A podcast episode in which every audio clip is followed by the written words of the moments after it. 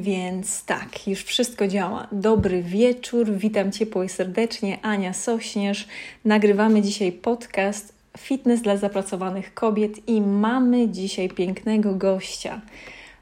Andrzej Śmiech jest z nami. Witam Cię serdecznie, Andrzeju. Dzień dobry, Aniu. Cześć. Hej. Super, że jesteś.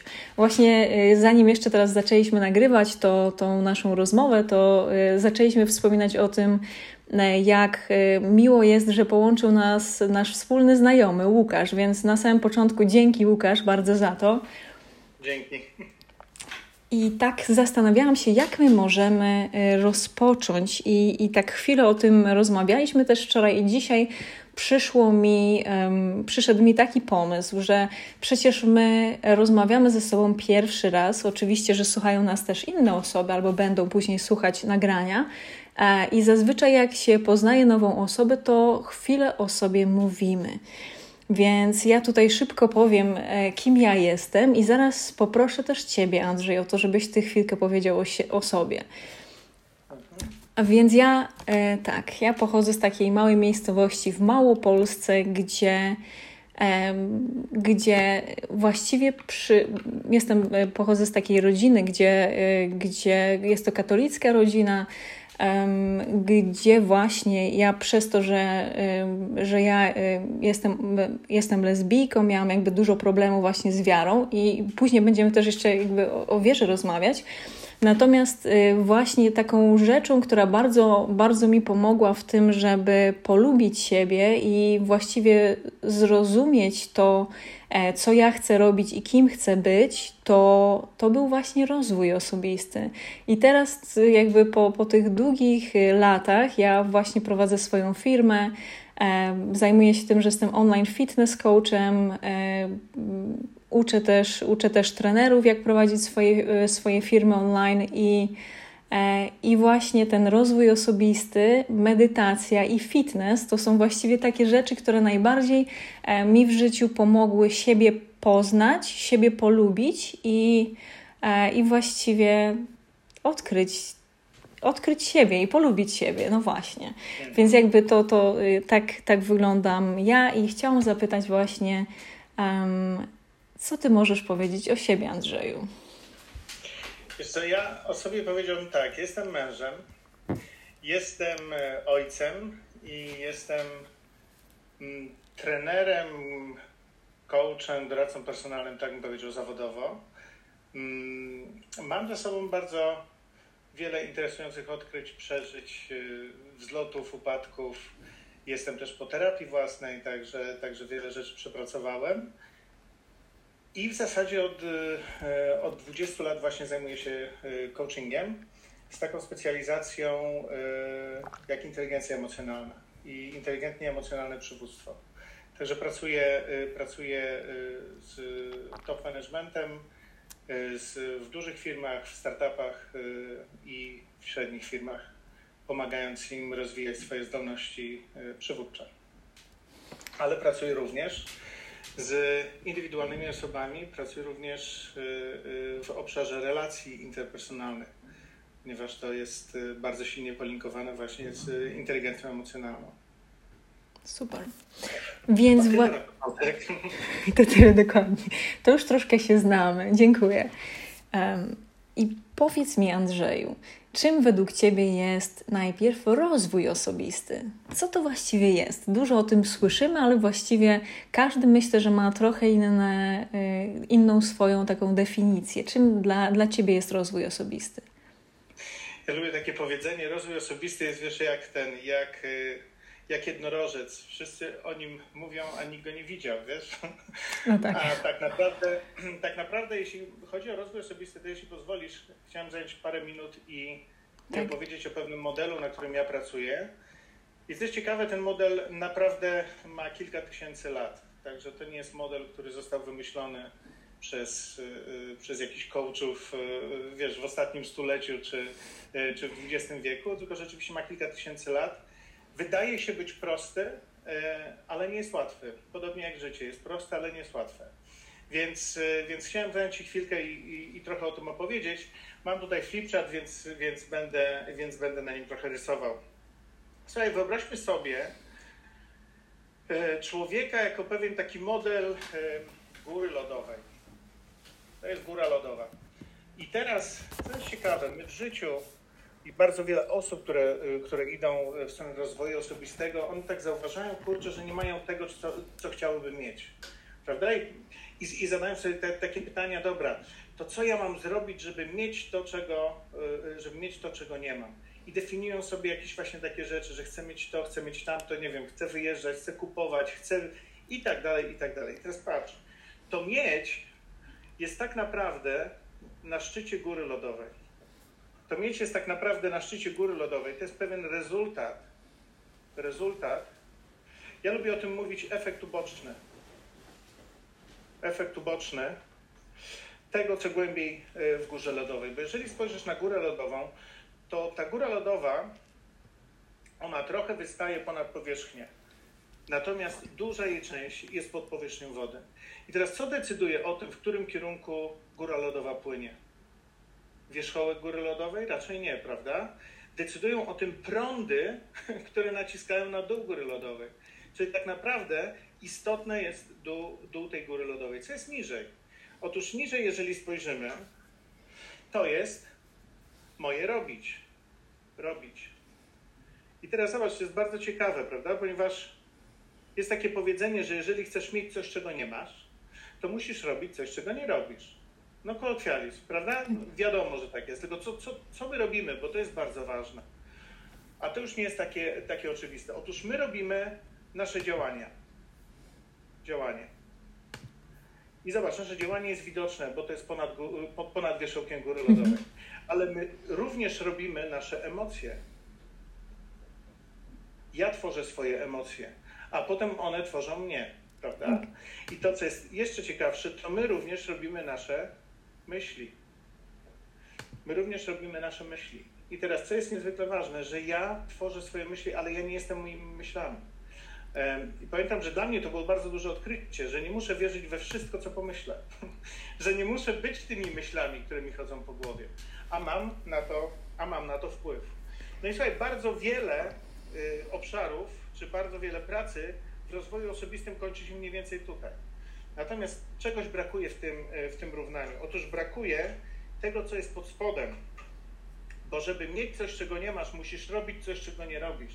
Ale żeby robić coś, czego nie robisz, musisz być kimś, kim teraz nie jesteś.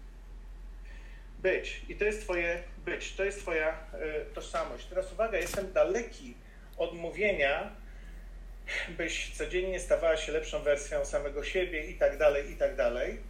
Tylko chciałem pójść trochę drugą stronę i to wytłumaczyć, o co, o co chodzi w tym modelu. Co to znaczy moje być? Moje być to jest mój system wartości. Moje być to jest mój obraz własny Moje być to są moje predyspozycje, z jakimi przychodzę na świat.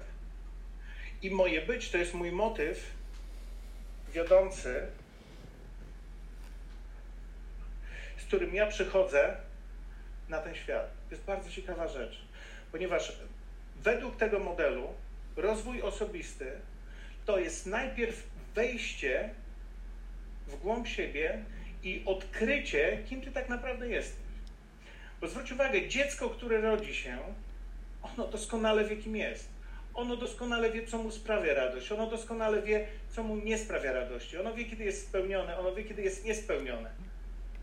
Ale potem ukochani rodzice robią jedną fantastyczną rzecz, mianowicie przepuszczają to dziecko przez maszynkę warunkowania społecznego, które nazywa się wychowaniem.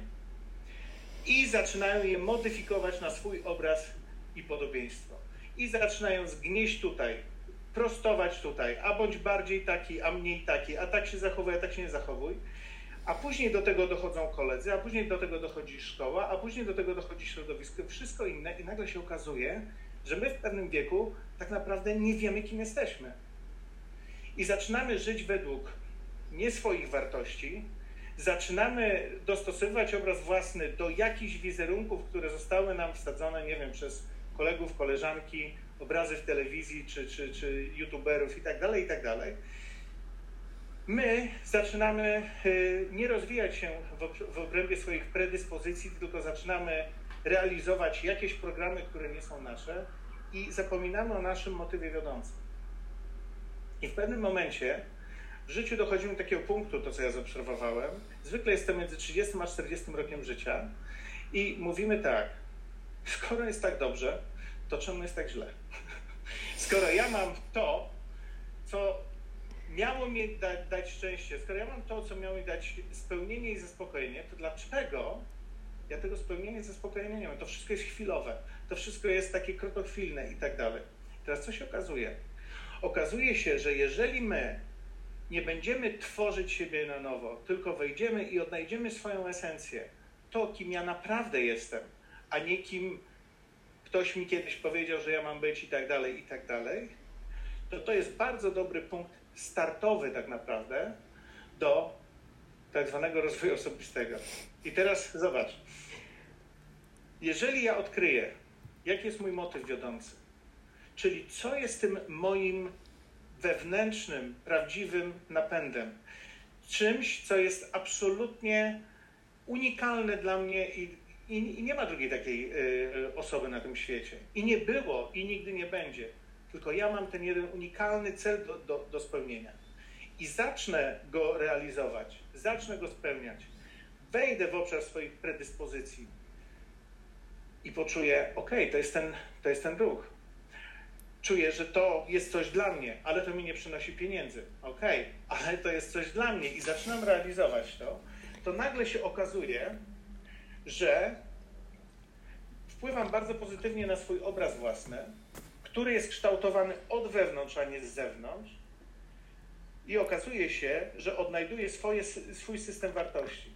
I w odniesieniu do tego zaczynam robić to, czego nie robię. Czyli zaczynam mieć inne myśli, zaczynam tworzyć inne emocje, zaczynam działać w inny sposób, a to, co mam, staje się tak naprawdę efektem ubocznym tych wszystkich serii, tych wszystkich działań. Także wybacz, że taki wiesz, teoretycznie długi, skomplikowany model, ale, ale, ale, ale dokładnie tak patrzę na rozwój osobisty. Mhm. Czyli pierwszy krok to jest pauza, zatrzymanie się i zejście do tych najgłębszych pokładów swojej tożsamości i odkrycie siebie e, na nowo tak naprawdę.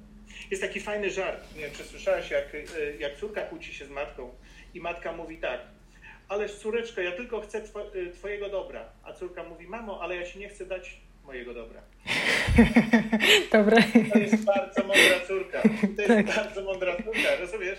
To jest ta córka, która odkryła, kim jest i nie pozwala matce czy rodzicowi po prostu modyfikować siebie i swojego życia, tylko mhm. ona żyje już swoim, swoim życiem. I teraz pojawia mi się, Andrzej, e, pytanie odnośnie tego, jak odnaleźć właśnie ten swój cel życia, te swoje główne wartości, skoro żyjemy w takich czasach, gdzie marketing z każdej możliwej strony mówi nam: zrób to, zrób tamto, będziesz szczęśliwy, będziesz bogaty, będziesz piękny, inni cię będą kochać, będą na ciebie lecieć, nie? I wszystko po prostu y, jakby jest masę informacji naokoło, jeżeli też nawet czytamy książki, nawet rozwojowe, chodzimy na szkolenia, to one często też są tak reklamowane, żeby nam pokazywać Wystarczy teraz chwilę pomedytować i wszystko się naprawi, całe życie się poukłada, nie? Nie, zjedz ten suplement, nie? Od razu będziesz mądrzejszy, będziesz lepiej spał i po prostu wow. Powiedz, co zrobić, żeby odnaleźć. Tak, weź Xanax i się uspokoisz, wiesz, tak. to takie, takie sympatyczne skróty. Tak. E, odkrywanie, odkrywanie siebie, moim zdaniem to przy, przypomina trochę obieranie siebie e, e, z takiej cebuli, wiesz, czyli kawałek po kawałku ja odkrywam, kim tak naprawdę, kim tak naprawdę jestem. Jest taka piękna historia o złotym Buddzie, który, który był w klasztorze.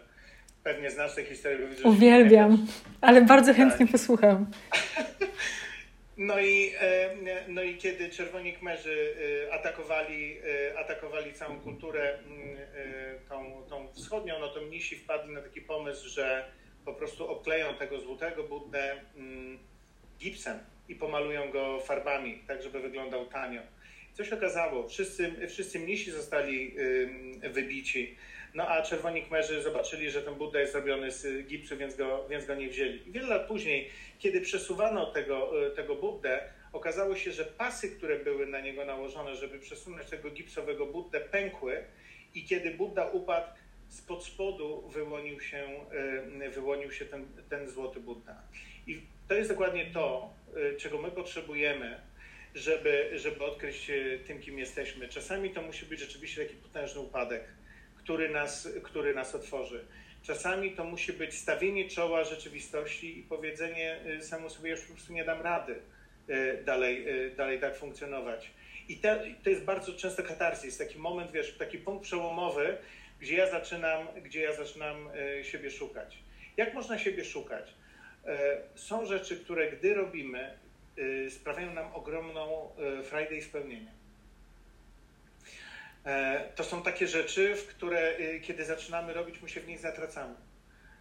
Jesteśmy w tym stanie flow, o którym Krzysztof Michali mówi, prawda? Czyli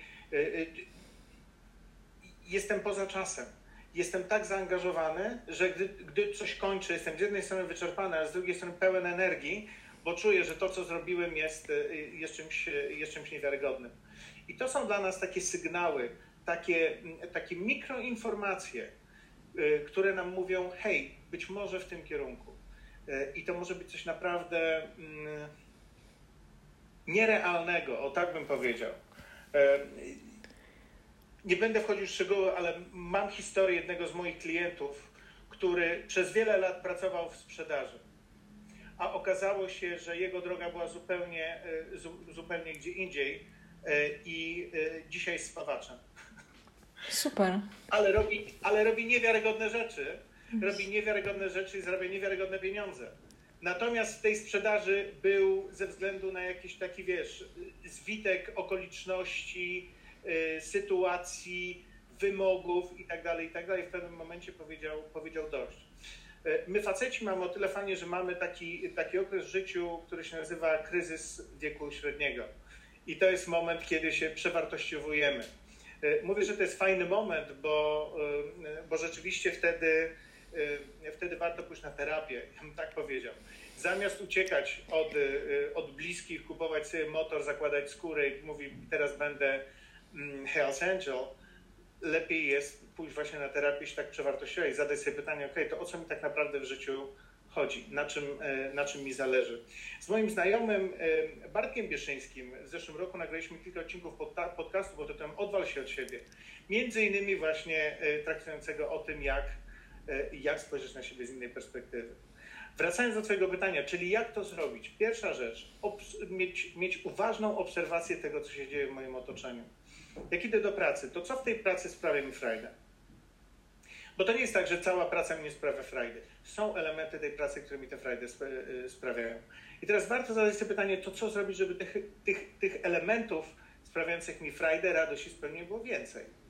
Jeśli nie w tej, to być może w innej pracy. Ja wiem, że teraz jest trudno znaleźć pracę i tak dalej, i tak dalej, ale ten czas się kiedyś skończy, a nasze życie będzie szło, y, będzie szło dalej. Więc jeśli jestem uważny na te elementy, to jestem w stanie je wyłapywać. Ja jestem ogromnym fanem słuchaj, dziennika refleksji osobistej. Wiesz, mhm. takiego dziennika, w którym zapisujemy swoje, mm, w którym zapisujemy swoje przemyślenia. E, też, e, tak jak rozmawialiśmy, no to, e, to wiesz, że codziennie medytuję. I to jest bardzo dobry czas właśnie na, na, na samoobserwację, na to, co dzieje się we mnie. I myślę, że w dzisiejszym przebodźcowanym świecie, tak jak powiedziałaś, te informacje idą, wiesz, zewsząd. My jesteśmy w online, jesteśmy na jakichś, na webinarach, na jakichś kolach. E, e, my potrzebujemy się wyłączyć, potrzebujemy wejść w offline. Potrzebujemy wyłączyć komputer, wyłączyć powiadomienia, wyłączyć to wszystko i być w ciszy. Pamiętam, jak pierwszy raz robiłem taką praktykę trzy dni, e, trzy dni w ciszy, gdzie całkowicie się wyłączasz i, i, i z nikim nie rozmawiasz i masz być w ciszy. Słuchaj, miałem bardzo ciekawe doświadczenie. E, pod koniec, e, pod koniec tego pierwszego dnia czułem, że tutaj głowa mi eksploduje. Tak jak mi ktoś przyłożył tutaj, wiesz, dwie metalowe takie, takie płyty i tak nacisnął. Ale następnego dnia poczułem po prostu ciszę, spokój. I to, co było niesamowite, i teraz ja nie mówię tutaj, że, że, opiłem się jakąś ayahuaską i tak dalej, tylko Mówię o sytuacji, w której Twój wewnętrzny głos, który jest z Tobą od samego początku, to jest ten głos, który dzieci, który dzieci słyszą i realizują. On się przebił i zaczął do mnie mówić. I zaczął ze mną gadać, rozumiesz? I wydaje mi się, że my powinniśmy dać sobie przestrzeń do tego, by siebie usłyszeć. Jest, a, do tego tak. potrzebne, a do tego potrzebna jest cisza. Hmm. To jest przepiękne i właśnie też mi przypomniałeś o tym, jak ja byłam na odosobnieniu medytacyjnym. Na, dosłownie to była kwestia trzech dni e, w ośrodku Zen koreańskiego i to było dla mnie właśnie na początku bardzo trudnym przeżyciem, bo w ogóle miałam mnóstwo jakichś pomysłów, jak to będzie wyglądać, jak ja będę się czuć i taka stoję taka podekscytowana przed, wiesz, przed rozpoczęciem całego tego wydarzenia i jedna z nauczycielek mówi poczekaj, teraz jeszcze możesz mówić, będziesz przez kilka dni w spokoju i w ciszy, rozluźnij się.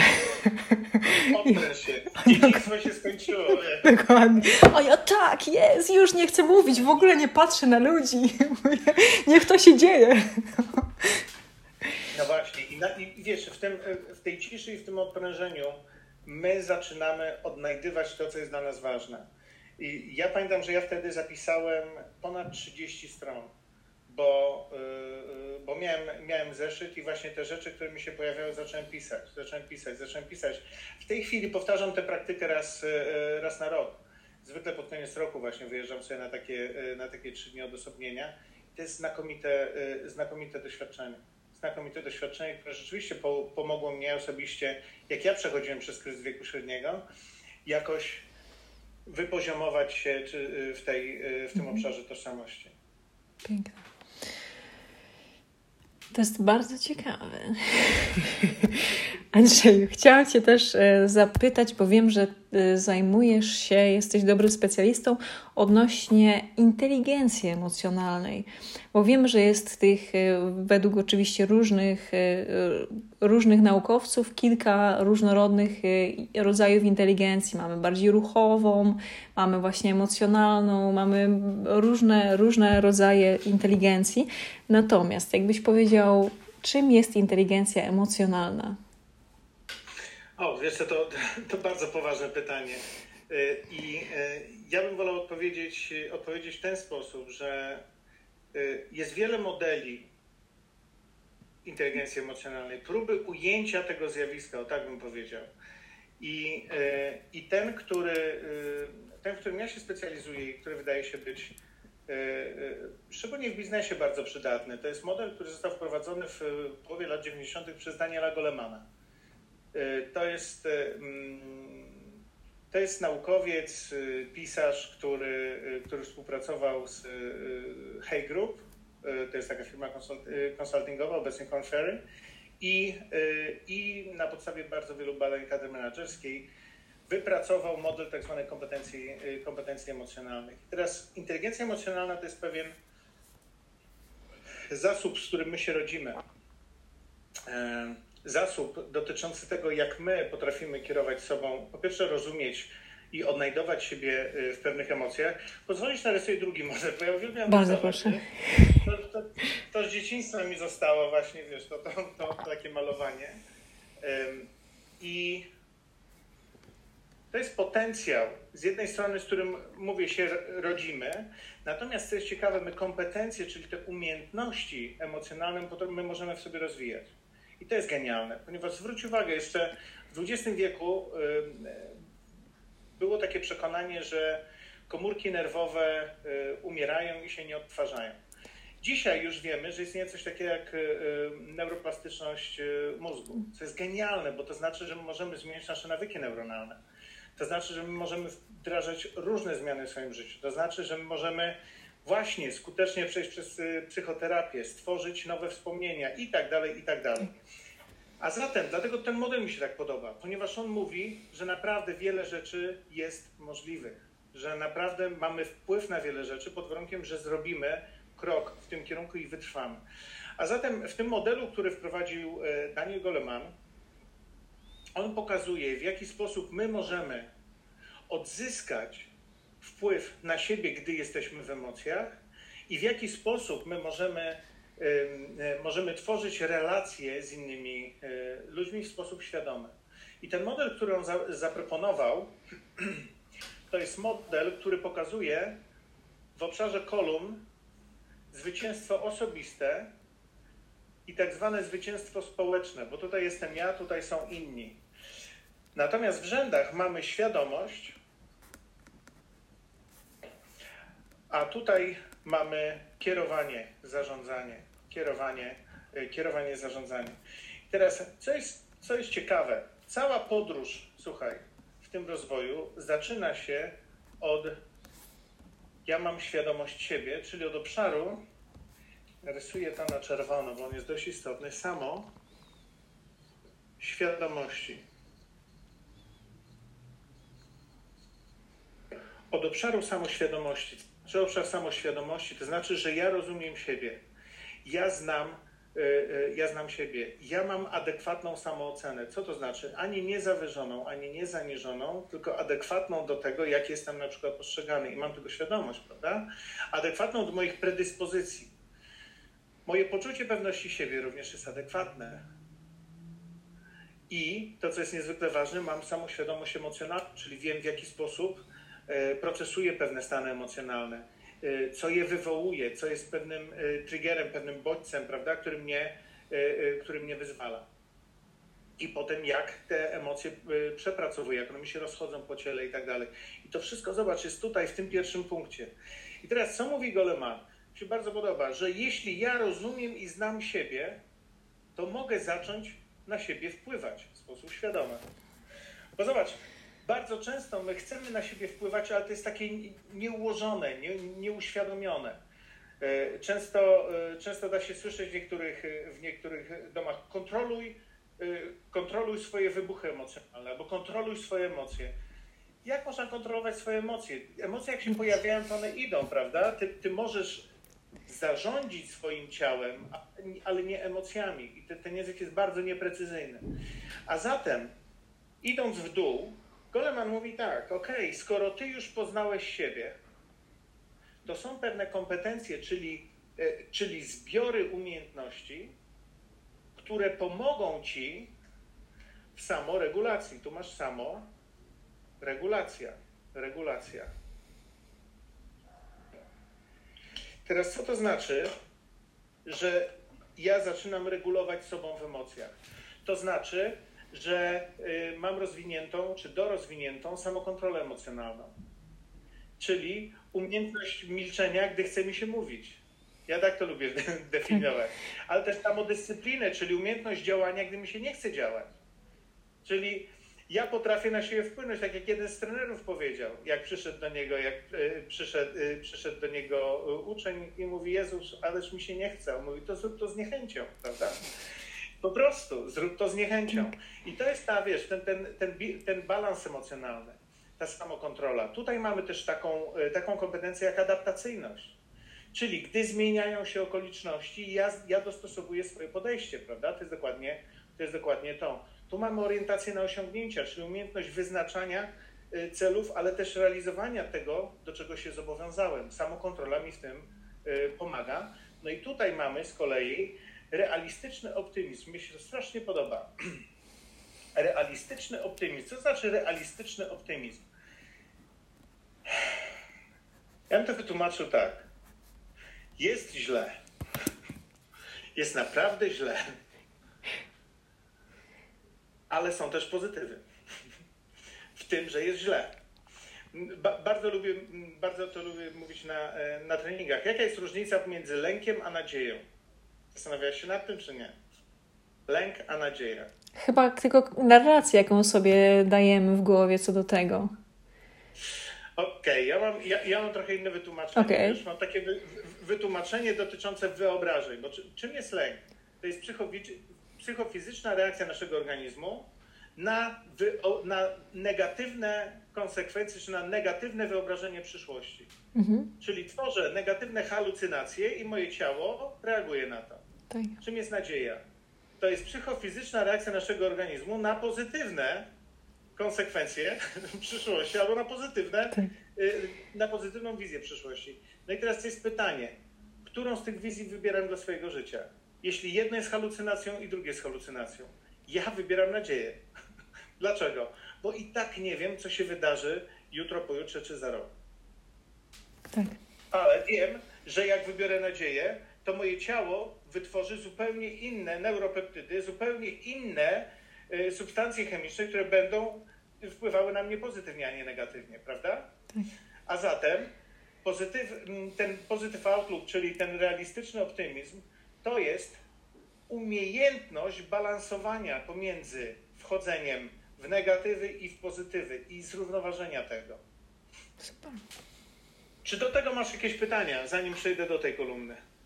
Yy, nie. Super. To idę dalej. To idę dalej.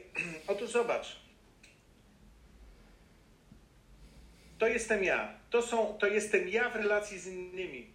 I teraz, jeżeli tutaj ja mam świadomość siebie, to w relacji z innymi ja mam świadomość innych, czyli tutaj mamy świadomość społeczną. I takie kompetencje, na przykład jak empatia, o której dzisiaj tyle, y, y, tyle słyszymy. Nie sympatia, tylko empatia, prawda? Tutaj mamy też świadomość organizacyjną. Czyli ja jestem w stanie współodczuwać z tymi osobami. Ja jestem w stanie, jeśli mówimy o empatii, to mówimy o trzech, o trzech poziomach tej empatii. Mówimy o tej empatii kognitywnej, poznawczej, czyli ja, jest, ja rozumiem, w jakiej sytuacji jest ta druga osoba. E, empatii afektywnej, czyli tej emocjonalnej. Ja, ja współodczuwam z tą osobą, potrafię y, też, też czuć, w jakim ona może być y, stanie. Ale to jest też empaty concern, czyli y, ta troska empatyczna, czyli nie zależy na tym, by zatroszczyć się o tą drugą osobę. I teraz zobacz, tutaj jest obszar, który ma możliwość się rozwinąć tylko i wyłącznie do poziomu, w jakim ja odczuwam empatię do samego siebie. Czyli empatia intrapersonalna. Bo jeśli ja nie odczuwam empatii do samego siebie, to nie jestem w stanie odczuwać empatii do innych. To będzie wtedy tworzenie relacji zależności z innymi, a nie, e, a nie, a nie tej e, troski empatycznej. I to jest moim zdaniem genialne odkrycie Golemana, mianowicie, że to, na czym nam tak naprawdę zależy bardzo często, bo tutaj mamy, zwróć uwagę, kierowanie relacjami z innymi. Czyli ja umiem wpływać na innych, ja umiem, e, e, ja umiem nimi e, kierować, zarządzać, ja umiem zarządzać konfliktami, generować albo nie generować jakoś rozwijać, rozwiązywać te konflikty. Ja potrafię tworzyć współpracę pomiędzy ludźmi, tak? Potrafię się angażować. Kurczę, strasznie nam na tym zależy. Ale Goleman mówi, że droga tutaj do tej czwartej ćwiartki jest wypadkową tych trzech. Proszę. No tak. Natomiast, natomiast początek całej drogi jest w obszarze samoświadomości właśnie. A do samoświadomości potrzebujemy czasu, ciszy, skupienia Także rzeczywiście, jak ktoś mówi, że medytacja może w tym pomóc, ja absolutnie się z tym zgadzam. Ja absolutnie się z tym e, zgadzam, ale nie wiem, czy 5 minut medytacji każdego dnia e, zrobi wielkie rzeczy. Na pewno zrobi bardzo dobry wstęp do. Natomiast, e, natomiast nie wiem, czy 5 minut wystarczy, żeby odnaleźć swój motyw wewnętrzny to w jaki sposób uważasz i jak dużą też może ilość czasu e, powinniśmy poświęcać, jeżeli zależy nam na tym, żeby właśnie e, bardziej siebie poznać, być bardziej świadomym w życiu, jak, jak, jakie można e, wprowadzać na co dzień nawyki do naszego życia? Ja Ci powiem tak, jestem wyznawcą, wyznawcą, nawet w praktyce to, to wyznawcą tak zabrzmiało, ale, ale to, co obserwuję, to obserwuję, że ewolucja zwycięża rewolucję. że no tak. ewolucja, jeśli spojrzysz na matkę naturę, to ona zmienia świat na trwale. Są rewolucje i te rewolucje robią tak. Przegięcie w jedną stronę, przegięcie w drugą stronę. Ale później wszystko się stabilizuje i wszystko ewoluuje. I wydaje mi się, że wprowadzanie różnych zmian w życie, jeśli one mają być trwałe, powinno być ewolucyjne, a nie rewolucyjne. E, czyli, e, czyli, czyli wiesz, tak jak rozmawialiśmy, ja mówię, że ja medytuję półtorej godziny dziennie, ale ja dochodziłem do półtorej godziny dziennie przez 4 lata. To nie było tak, że usiadłem sobie i powiedziałem, no to jest półtorej godziny. Nie, tylko właśnie zacząłem najpierw od takich, wiesz, historii wyciszenia od czasu do czasu. Potem sobie zrobiłem 15 minut, potem sobie zrobiłem pół godziny. To pół godziny mi dawało tyle, że mówię, kurczę, chcę to zwiększyć. To w następnym roku sobie zwiększyłem do godziny, a od początku tego roku zwiększyłem sobie do półtorej godziny, bo widzę potężne benefity. Zresztą jest znakomita książka właśnie Golemana i chyba Davidsona, tak się nazywał, pod tytułem Trwała przemiana. To jest genialna książka, która pokazuje na badaniach yy, neurobiologicznych, jak pozytywny wpływ ma medytacja na nasze życie. On, to jest w tej chwili zbadane i to jest genialne, wiesz, bo to, co jeszcze 20 lat temu było intuicją, dzisiaj my mamy dowody na to, że struktury naszego mózgu się zmieniają. Tak. To jest niesamowite, że struktury odpowiedzialne właśnie za myśl, myślenie lateralne, nasz płat przedczołowy, on, on rośnie. A skoro on rośnie, to inne struktury muszą maleć. Dzięki temu przekształca się nasz mózg. A o tym mówili mnisi tybetańscy, wiesz, kilka tysięcy lat temu. Także w bardzo ciekawych czasach żyjemy. Bardzo, A zatem, tak. jeśli, jeśli mnie zapytasz, ile czasu potrzeba, to ja się zapytam Ciebie, a jak bardzo zależy Ci na zmianie? No tak. Bardzo. Którą, to wtedy tak. Teraz jest istotne, i co jesteś w stanie utrzymać w dłuższym terminie. Co jesteś w stanie utrzymać w dłuższym terminie? Wiesz, bo są te podejścia, -hmm. że wdrożenie nowego nawyku to jest 21 dni, 30 dni, 14 60, dni. Tak. Słuchaj, to jest tak indywidualne. Ja pracuję z moimi klientami właśnie na zmianie osobistej. I dla niektórych to jest 30 dni, a dla niektórych to jest 120 dni. Tak. I, i, i po prostu nie ma jednej, wiesz, rule of thumb, tak? I jednej reguły spod palca, że to jest tyle i tyle. To się fajnie sprzedaje, ale to jest nieprawdziwe. Więc, y, więc ja bym raczej powiedział, że jeżeli chcesz co, cokolwiek wprowadzasz, wprowadzać, to zacznij od małych kroków. A jeśli ci się wydaje, że to jest mały krok, to obetnij go jeszcze o połowę, żeby go utrzymać. I utrzymaj te zmiany, wiesz. To jest ta filozofia Kaizen, a potem wprowadź jedno, dru, drugą malutką, a potem trzecią malutką, a potem czwartą malutką i nagle okaże się, że, y, że po roku czy dwóch, wiesz, y, masz, masz niewiarygodnie zmienione, y, zmienione nawyki. Mnie się wydaje, że my, wiesz co, przeceniamy to, co możemy zrobić w rok, a nie doceniamy tego, co możemy zrobić w 7 lat. Myślę, że twoi klienci, jak do ciebie przychodzą, też mówią, Aniu, słuchaj, w trzy miesiące, wiesz, wyrzeźbiona, żyła, trele morele i tak dalej, ale to przecież nie o to chodzi. To chodzi o to, że to, co zrobisz trzy miesiące, żeby to zostało z tobą dalej.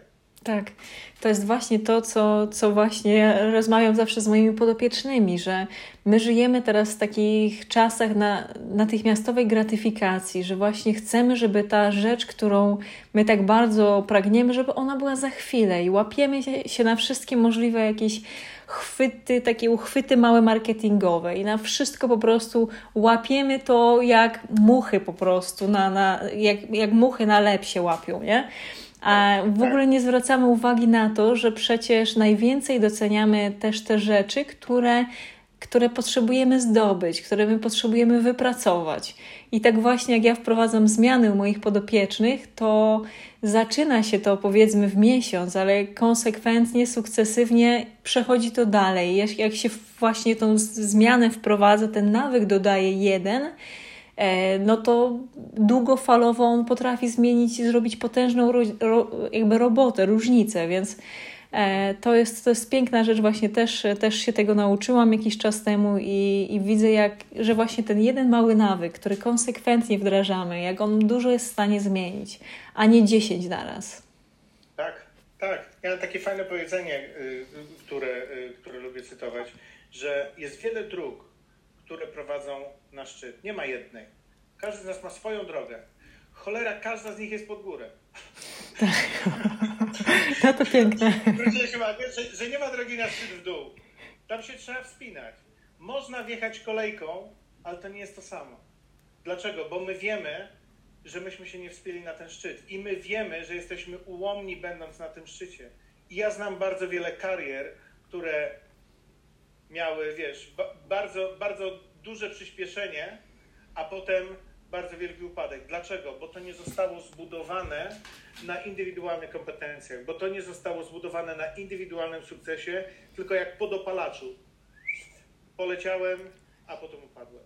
Tak. No i to jest pytanie, jak chcemy skończyć, wiesz, bo, bo ja, ja, też lubię myśleć, że życie to nie jest, yy, słuchaj, seria sprintów, tylko to jest maraton. Yy, I tak naprawdę, yy, pamiętam jeden z moich klientów mnie zapytał, a co jeśli mi się nie uda? A ja taki, ja zadałem takie pytanie, no dobrze, a co znaczy, że ci się nie uda? Ja mówię, kiedy ci się może nie udać? Ja mówię, jak umrzesz. Wtedy masz moment ewaluacji, prawda? Ale, ale dopóki żyjesz i dopóki będziesz robić to, co chcesz zrobić, będziesz upadał, będziesz podnosił, ale dalej będziesz dążył, to nie masz tego punktu weryfikacji. To nie jest jakiś wyścig, gdzie masz linię finiszu i wiesz, i patrzymy, o, jestem drugi, trzeci, piąty, dziesiąty. Tylko to jest życie, ono, ono płynie, życie jest procesem. A skoro życie jest procesem, to co znaczy, że może mi się nie udać? Nie udać się wtedy i tylko wtedy, jak przestaniesz i się poddasz. Tak. Albo nie spróbujesz w ogóle. Tak. No, to to już w ogóle.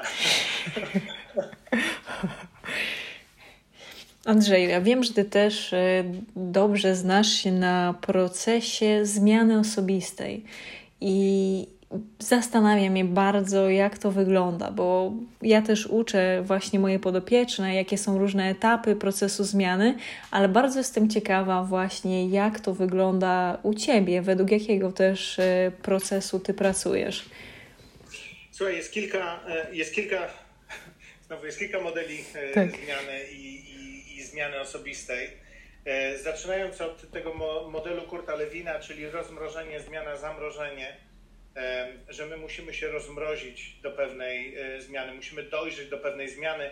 I potem rzeczywiście jest tak, jak wielu mówców motywacyjnych mówi, zmiana to decyzja, zmiana to jest moment, zmiana, to wszystko jest prawda, ale moment dojrzewania do tej zmiany jest bardzo, jest, jest bardzo, jest bardzo długi. Moment, ja pamiętam kiedyś, kiedyś paliłem papierosy, oczywiście robiłem to tylko i wyłącznie dla hecy i, i, i wcale nie byłem uzależniony. Trudność tego polegała na tym, że paliłem paczkę dziennie i nie mogłem przestać. Y, I wiesz, i dojrzewałem do tego, żeby rzucić. Mhm. I pamiętam, jak podjąłem decyzję wieczorem, mówię, dobra, rzucam, wyrzuciłem. Ale słuchaj, godzinę później znalazłem siebie w trampkach i dresach, biegającego po Powiślu i szukającego, i szukającego żabki, żeby kupić papierosy z tego względu, że nie mogłem przerwać tego, tego nałogu. Cztery razy podchodziłem do tego, dopiero za czwartym razem y, rzuciłem. I rzeczywiście za, za czwartym razem podjąłem decyzję i rzuciłem. No ale czy mój proces zmiany trwał ten jeden dzień? No nie, trwał mniej więcej 9 miesięcy, kiedy ja próbowałem, próbowałem, próbowałem, a jeszcze wcześniej dojrzewałem w ogóle do tego, żeby uznać sam przed sobą, że jestem uzależniony. Bo, bo nie byłem nie byłem, rozumiem. Tak. A zatem ten model, który chciałem Ci pokazać, to jest model, model Fischera, który jest mi bardzo bliski z kilku powodów.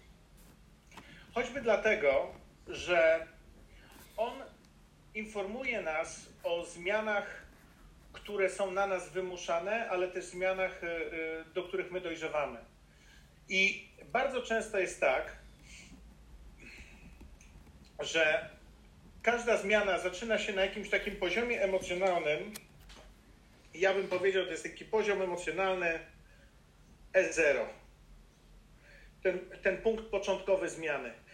I teraz, jeśli ta zmiana jest, jest generowana przez nas, to zwykle zaczyna się od euforii, od wielkiej radości, od takiego punktu, w którym mówimy: Uff, teraz to będzie, teraz to będzie fajnie, Teraz to ja zaczynam ćwiczyć, teraz ja zaczynam medytować, teraz to w ogóle, ło, czegoż to ja nie zrobię. No i po dość krótkim czasie dochodzimy do takiego punktu, że, mu, że trzeba to robić, a nie ma rezultatów, nie ma efektów. I zaczynamy się zastanawiać, no zaraz, przeszedłem na dietę, zacząłem post, a na wadze cały czas to samo. Dlaczego tak się dzieje? albo jest szybki spadek, a potem faza Platony, nie? I tak. mówię, kurde, o co chodzi? O co chodzi? Ano chodzi o to, że zmiana dopiero się zaczyna. I dochodzimy, słuchaj, do takiego punktu, jest bardzo ważny punkt. Bo tutaj mamy taki punkt, w którym mówimy bez sensu. To, to, to nie dla mnie. Nie, no to słuchaj, to w ogóle nie jest dla mnie. To, to, to, ja, to ja serdecznie dziękuję. To jest sytuacja, że, że jest para jedna ze stron mówi, to ja od ciebie odchodzę, bo po prostu nie jesteśmy razem, no nie? I mówi, ależ będzie fantastycznie. Ale okazuje się, że wcale nie jest fantastycznie. Dochodzi do tego punktu, mówi, a może wrócę do tej samej rzeki. odchodzimy, wiesz, odchodzimy z pracy i myślimy o tym samym. Teraz dlaczego to pokazuję sobie? Bo ja to nazywam ten punkt, to na czarno narysuję. To jest takie rondo życia, wiesz? Coś zaczynam i wracam do punktu wyjścia. Coś zaczynam, wracam do punktu wyjścia. Dlaczego? Bo my jesteśmy tak skonstruowani, że uciekamy od bólu i dążymy do przyjemności. W związku z tym, jak coś zaczyna mi sprawiać ból, ja chcę redukować ten ból, minimalizować ten ból. Więc co robię? Myślę, że jak wrócę do punktu wyjścia, to będzie wszystko ok. Otóż nie jest ok. Bo tutaj okazuje się, że nigdy nie wracamy do tego samego poziomu emocjonalnego, tylko co? Jest E-1. Za każdym razem ten powrót boli nas coraz mocniej, coraz mocniej, coraz mocniej i w pewnym momencie ten ból tutaj jest tak silny, że my mówimy, przejdę nawet przez to, co jest tutaj. Mhm. I wybijamy się z tego ronda życia. Wybijamy się z tego punktu, do którego wracamy i mówimy, dobra, to teraz przejdę przez ból i cierpienie. Lubię to powiedzenie. Nie muszę je zacytować. Nie muszę, ale chcę. Prawdziwy rozwój boli. Jeśli nie boli, to to nie jest rozwój. Tak. Jeśli nie boli, to to nie jest rozwój. Czyli patrz, co się tutaj dzieje. Otóż tutaj zaczynamy robić rzeczy, które mamy robić, ale rezultaty są wręcz gorsze niż to, co nam się wydawało. A skoro rezultaty są gorsze, to myślimy sobie co?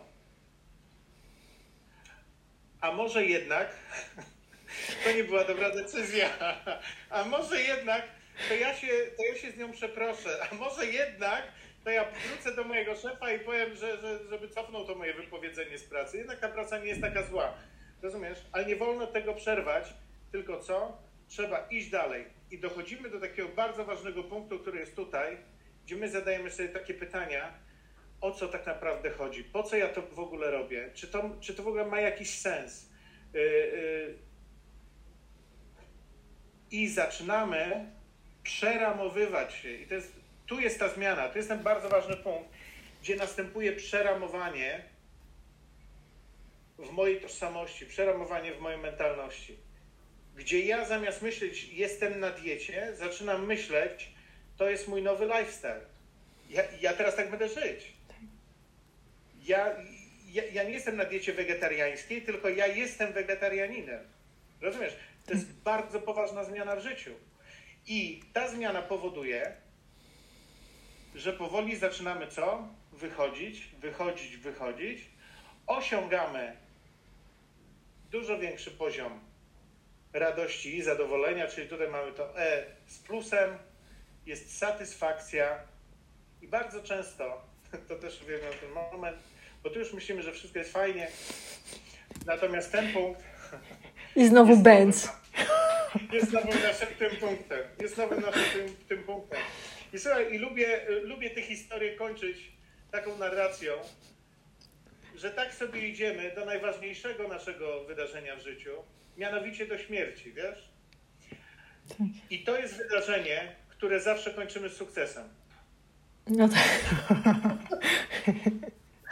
I nawet piękne. przez to przejdziemy. I nawet przez to przejdziemy, więc tak naprawdę życie każdego z nas zakończy się sukcesem, jeśli chodzi o zmianę osobistą. Tak, taką bardzo stałą.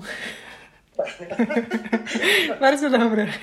Spotkałam się o, przepraszam, spotkałam się Andrzeju właśnie w, z takim określeniem w momencie, gdy jesteśmy na samym początku tej zmiany, jest takie zejście w dół, to jest the valley of despair.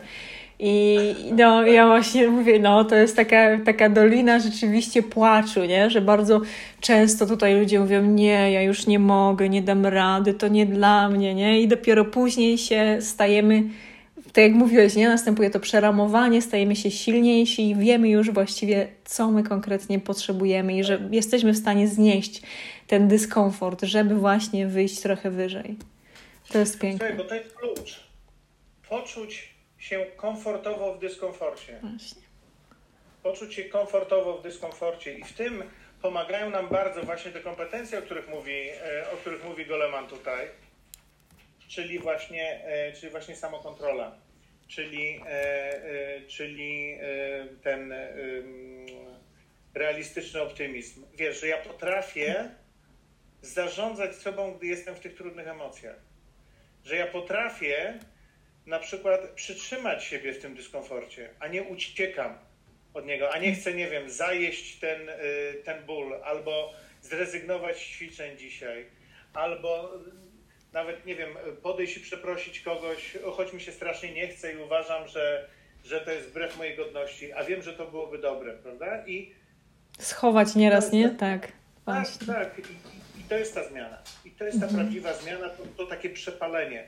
Natomiast ja znam bardzo wielu, wiesz, profesjonalnych, bo powiedziałeś, że jest to e, do, dolina, dolina desperacji, ta do, dolina płaczu i poczucia winy.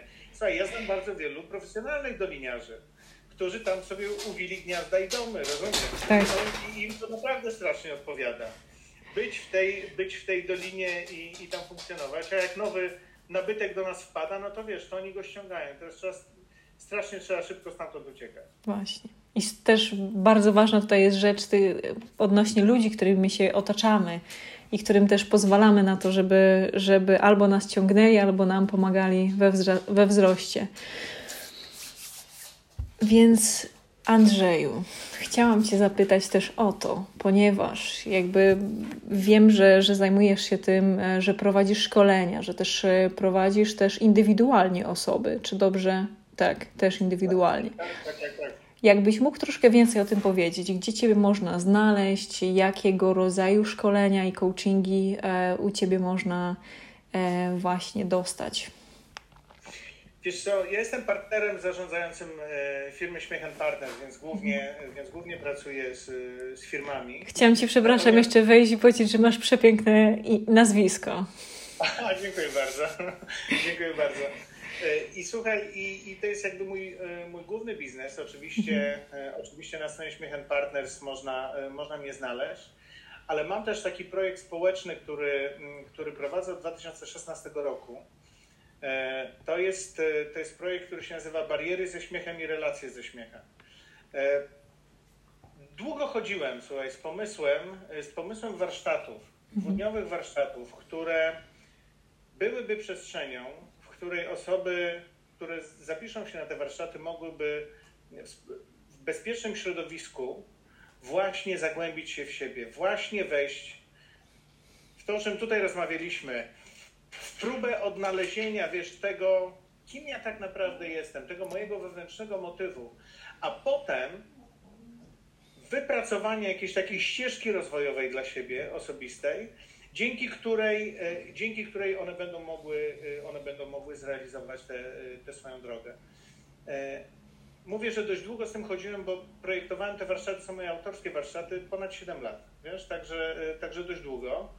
Zbierałem, nie to, że wymyślałem różne ćwiczenia, ale zbierałem, jak sam brałem udział w niektórych, w niektórych przedsięwzięciach, jakieś ćwiczenia, które zrobiły na mnie wrażenie i spróbowałem to ułożyć w pewien spójny, w pewien spójny system. I od 2016 roku prowadzę takie warsztaty, dwa razy do roku tylko, bo mhm. mówię, bo to jest coś ekstra, co, co robię. One się nazywają bariery ze śmiechem i są właśnie z przemywania osobistych barier rozwojowych. A później okazało się, bo to też jest ciekawe, że wiele osób, że wiele osób mówiło, a czy jest jakaś kontynuacja, czy jest jakaś kontynuacja? i ponieważ no, specjalizuję się w obszarze relacji i emocji, to, to zrobiłem jeszcze relacje ze śmiechem, czyli z tego, jak efektywnie kształtować, y, kształtować relacje z naszym otoczeniem. Te mhm. romantyczne, ale też te społeczne, też te zawodowe. I to też są dwa dni, e, w trakcie których y, przepracowujemy nasze relacje z innymi, z innymi osobami, poznając strategie, które pomagają nam te relacje budować. Mówiąc językiem golemanowym bariery są tutaj, a relacje są tutaj. Mhm, także, no tak. Także, także, dwa, takie, dwa, takie, dwa takie projekty zrobiłem. No oczywiście jest y, to na, na Facebooku pod hasłem Andrzej Śmiech można, można tam te wszystkie rzeczy podnajdywać. Super. Ja je zamieszczę też y, w, jakby w opisie tego y, wydarzenia i podcastu. Um, I teraz bardzo ważne dla mnie pytanie, Andrzej. Jakbyś mógł powiedzieć jedną, no tak maksymalnie do pięciu książek, które przeczytałeś i które uważasz za swoje ulubione, za takie książki, które coś w tobie zmieniły, coś ci uświadomiły? O, to mnie teraz wiesz, zastrzeliłaś. To mnie teraz zastrzeliłaś, bo jest jedna książka, którą stale czytam. I, yy, i teraz nie chciałbym, yy, nie chciałbym spłaszczyć tematu i nie chciałbym, mhm. żeby, yy, żeby nasi słuchacze nie wiem, zrozumieli to jakoś opatrznie. ale jest to, jest to książka, która moim zdaniem jest źródłem wielu różnych innych publikacji, które się, które się mhm. pojawiły. I kiedy, pamiętam, kiedy ją przeczytałem po raz pierwszy, to to stwierdziłem, za dużo nie rozumiem. Zacząłem czytać drugi, trzeci, czwarty raz i, e, i czytam ją stale. To jest Biblia. Mhm. I słuchaj, tam znajduję, e, tam znajduję bardzo wiele, e, bardzo wiele mądrości. Mądrości i za każdym razem jak czytam, to odnajduję coś, coś więcej. Więc, więc to jest taka książka, którą przeczytałem, ale nadal czytam, tak bym powiedział. I jest, i jest to, jest to genialna, genialne źródło inspiracji. Drugą taką książką to jest e, Analekta Konfucjusza. E, nie wiem, czy, e, czy czytałaś. Jeszcze bardzo nie. ciekawe, mm, bardzo ciekawy zbiór myśli znakomitego chińskiego myśliciela. Też do przeczytania nie raz, tylko, tylko wielokrotnie. Mm, Pamiętam, jest jedna książka, którą dostałem, słuchaj, jak miałem 28 lat, bo mm, jak, nie, 25 lat miałem, przepraszam, wtedy, mm, bo jak miałem 20 lat, wyjechałem, e, wyjechałem sobie na emigrację na 4 lata do Stanów Zjednoczonych i tam sobie po, pomieszkiwałem, potem wróciłem. Pamiętam, moja przyjaciółka dała mi książkę i mówi, Andrzej, tobie ta książka by się przydała. Ja ją próbowałem przeczytać. To jest książka Scotta Pecka pod tytułem Droga rzadziej wędrowana. E, i słuchaj, raz ją próbowałem czytać, nie mogłem. Drugi raz ją próbowałem czytać, nie mogłem. No to ją odłożyłem na półkę. A potem miałem różne dramatyczne wydarzenia w swoim życiu. E, I kiedy, e, kiedy poszedłem na terapię, to ta książka wpadła mi do ręki i zacząłem ją czytać. Sześć lat za późno. jak powstałem, jak miałem 25 lat, to, to był genialny czas, że miałem przeczytał. Po prostu wielu rzeczy prawdopodobnie bym nie zrobił, ale z jakiegoś powodu ta książka mi wtedy nie leżała. Natomiast jak ją przeczytałem, to była super. Także Droga Rzadziej Wędrowana jest genialną książką. I jest jeszcze książka, którą pewnie, e, o której pewnie słyszałeś, to jest książka Wiktora Frankla pod tytułem Człowiek w poszukiwaniu sensu. Znakomita, e, znakomita, e, znakomita książka. No wiesz, jest dużo tych książek y, zawodowych, no ja tych zawodowych nie będę, mhm. Y, nie będę Ci tutaj polecał, ale te takie, y, te takie życiowe to myślę, że to są, że to są właśnie te książki. No i oczywiście Daniel Goleman, Inteligencja emocjonalna w praktyce, wiesz, to jest mhm. dla, dla, mnie zawodowo i, i życiowo to jest też znakomita pozycja, bo ona daje bardzo wiele praktycznych strategii, wskazówek, jak, jak wpływać na siebie. O, super. To jest kilka, kilka też e, ciekawych dla mnie tematów, więc bardzo dziękuję.